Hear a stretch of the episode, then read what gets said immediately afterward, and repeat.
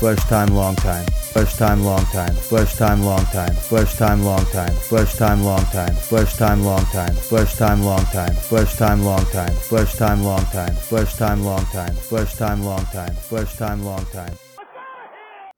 Hey there, sports fans. First time, long time. The Metropolitans are not in the playoffs, but we have a special treat today.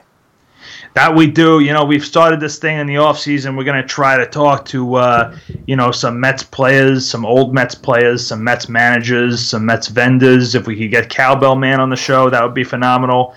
And, uh, you know, it's going to be like a little interview series since we can't tell you about the upcoming games and whatnot and all that stuff. Uh, you know, we're because we're not in the playoffs anymore. Thanks a lot, Conor Gillaspie.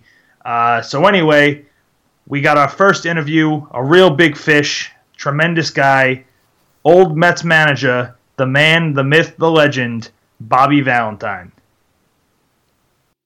Bobby, thanks so much for joining us. Uh, first things first, what's it like being the athletic director up there at Sacred Heart? Well, um, I don't know. It's kind of my charity work, so you know, I'll, I'll do it as long as I want to do it, I guess. Yeah, you, have done such a good job upgrading the facilities there, and uh, both men's and women's athletics have done so well. How you know what is it like being back in uh, your home state where you grew up and had so much success? Well, you know, I've lived here a long time, and Sacred Heart really wasn't any part of my past, so it's, kind of all new and exciting for me. Good people up there, great teams. Uh, you know, 800 Division One athletes. We have uh, 18 Division uh, One women's sports and 14 male sports, and you know, it's quite invigorating when when I'm around. Luckily, I have a really good staff of uh, senior advisors who. Um, you know, get all of the work done and, and deal with the compliance issues and the scheduling issues. And uh, they allow me to come in once in a while and uh, take credit for all the great work they do. That's awesome. And, you know, obviously you're known for your time uh, in many places, but for us, we knew you as manager of the Mets. You're one of the most popular managers, I'd say, in Mets history. Uh, do you do you keep track of this team? And you know, what would you prescribe this offseason? Would you want to keep Cespedes? What do you think about the catching situation and Jay Bruce? You know, what are your thoughts? Wow, a lot of questions right there. I, I do follow the team a bit. I'm, I'm a Mets fan, and you know I do SNY once in a while, so I try to keep as current as I can. Um, you know they they've had an amazing way about uh, them without a real team identity for the last couple of years to uh, put people out on the field who who have uh, excelled and done a good job. And and I have I have a really tough time putting my finger on the pulse of the team to figure out who exactly the team is. So, you know, my hat's off to the guys who who do that there and and um, you know keep a good product out on the field because you know when, when you think of what you thought the team was in in April or even what you thought the team was in July of either of the last two years, um, it, it turned out to be something totally different by the end of the season. Yeah, definitely, Bobby. And one thing that's always fascinated about about you is you had so much success both in Japan and here in the States. Really, the only guy to, to be so successful in both places. What was the, the biggest difference between managing the players over in Japan and, and managing the players here in the States? the biggest difference? Um, I'm not sure there's really a difference with you know with all the players. To think that all the players here in the states were one type of player, or that all the players in Japan were one type of player, uh, you know, is is really a um, misconception. You know, they're they're all kinds of individuals, whether they're on this side of the pond or the other side of the pond and when you get them together and you try to get them to uh, click and have fun and and uh, be as good as they can be, it it takes a lot of luck and it takes a lot of work. And um, I think it was the same amount of work on both sides of the of the pond. Yeah, you know it's interesting. Uh, you know, and as you your time with the Mets, I got to ask everyone. You know, Mike Piazza's uh, number was retired this summer by the Mets, and obviously he was enshrined in the the Baseball Hall of Fame when he got to New York, I mean, what was the react? Were the players even as excited as the fans? Because I know, you know, personally, uh, I was over the moon, and it felt like the team had an entirely different complexion.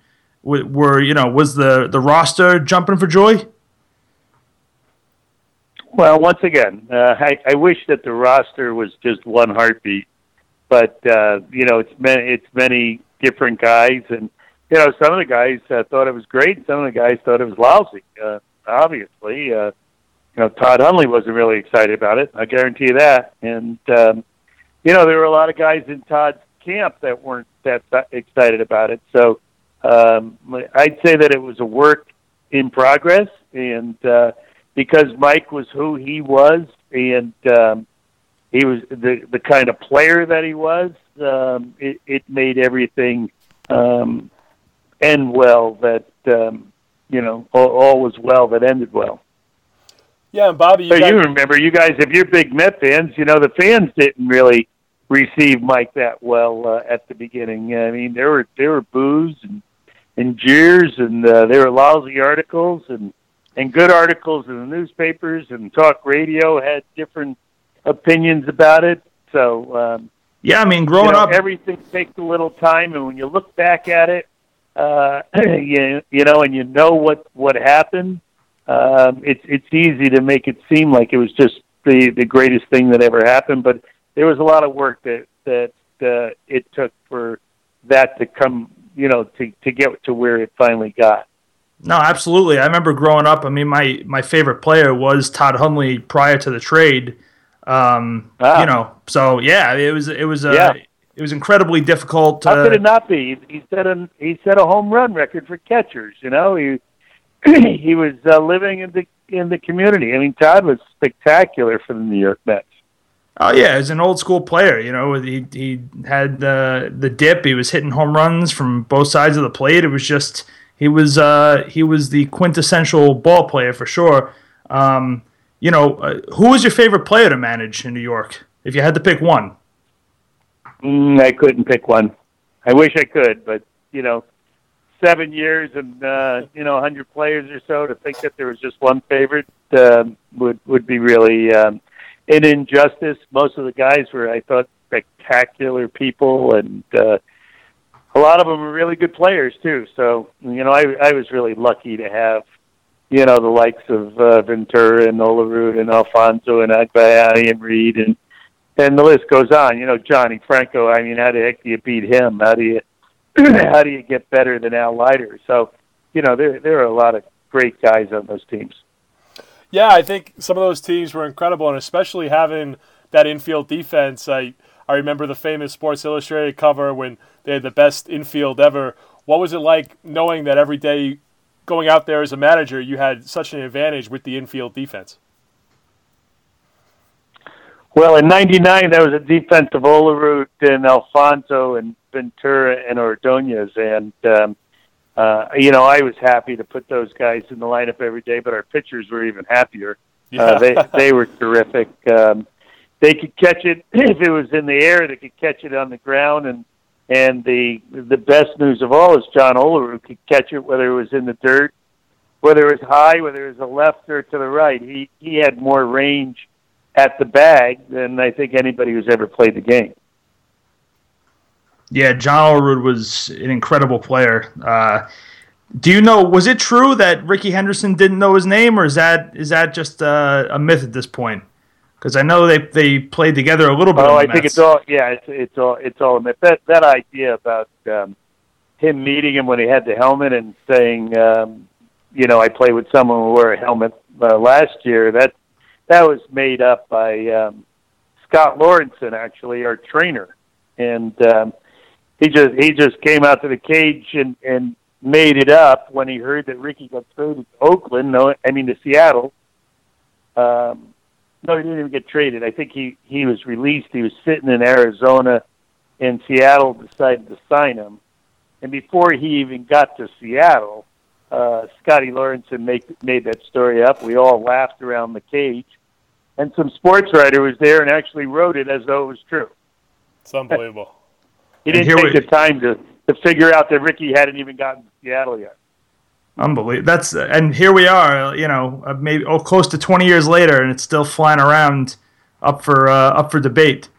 I'm glad we put that to bed. Yeah, there, yeah. There's no debate. That never happened.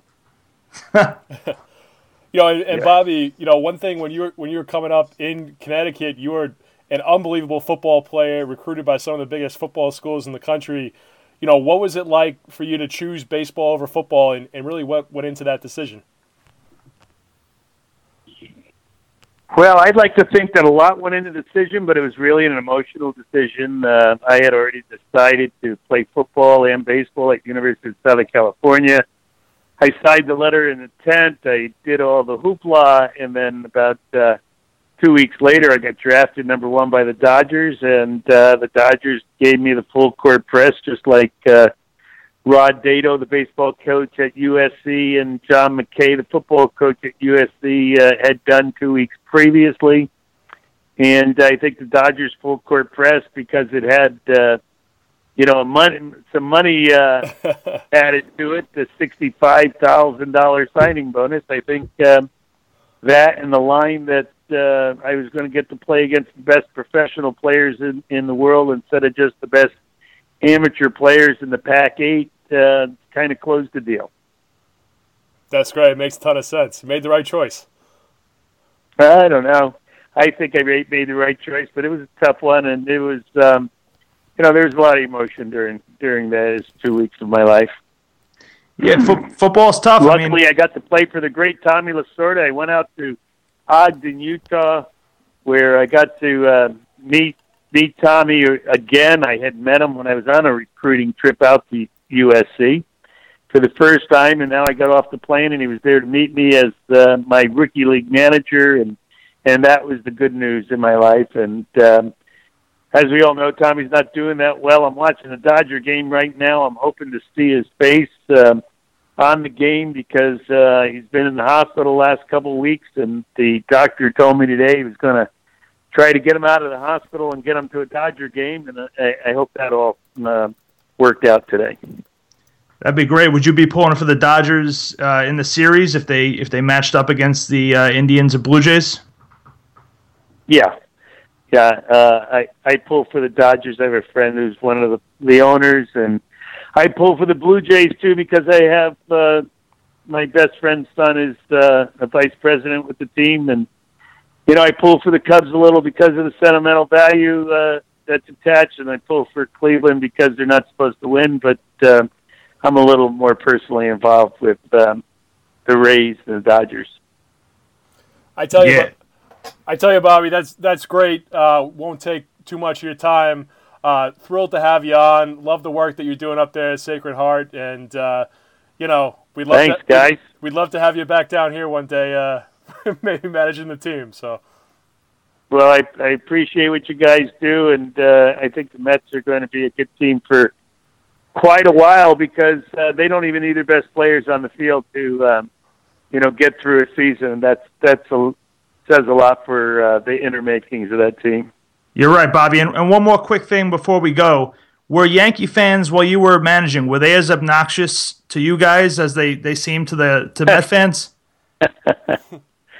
uh, I, I thought that the Yankee fans were. Um, uh, I didn't think they were obnoxious. I, there were a couple days they were not obnoxious. I remember bringing some a few nuns to the uh, Subway Series, uh, you know, interleague games to kind of combat Joe Torre's sister being there with her friends, and uh, they were they were a little rude that night. Um, they yelled out the Piazza that they were going to move to Montana because they heard there were only uh, three uh, percent Catholic in the entire state and with that, one of my friends, who was uh, a nun at the time, turned around and said, "Why don't you both move to hell?" I heard there's no Catholics there. So, you know, they're a little obnoxious that night, I guess. hey, that's that's par for the course of Yankee fans. But uh, but Bobby, thanks so much again, and uh, have a great one. Enjoy the rest of the game. Continued success with your podcast, guys. Good job. Good being with you. Take care. Thanks a lot. Bye bye. Thanks, Bobby. Wow, and how great was that? All credit to Bobby.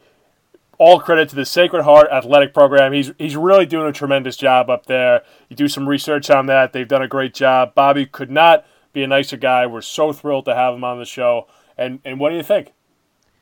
I mean, unbelievable story debunking the Olerud myth because I've been telling that story at bars now for uh, between 10 and 15 years. So, uh, real weird now that I have to go tell everybody that uh, that's a fake story. But, you know, we got the, I think we got the scoop on that. That's, uh, that's a little reporting from first time, long time.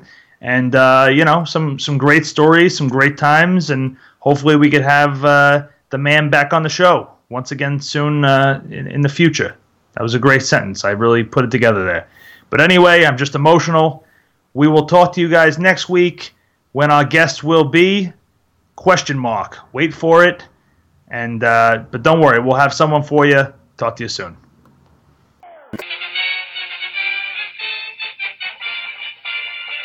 Yeah, hey fellas, this is Chris from New Hyde Park. First time, long time. Hi, this is Bob from Greenpoint. First time, long time, yeah. Hey guys, this is Audie Bevilacqua from Hauppauge. First time, long time.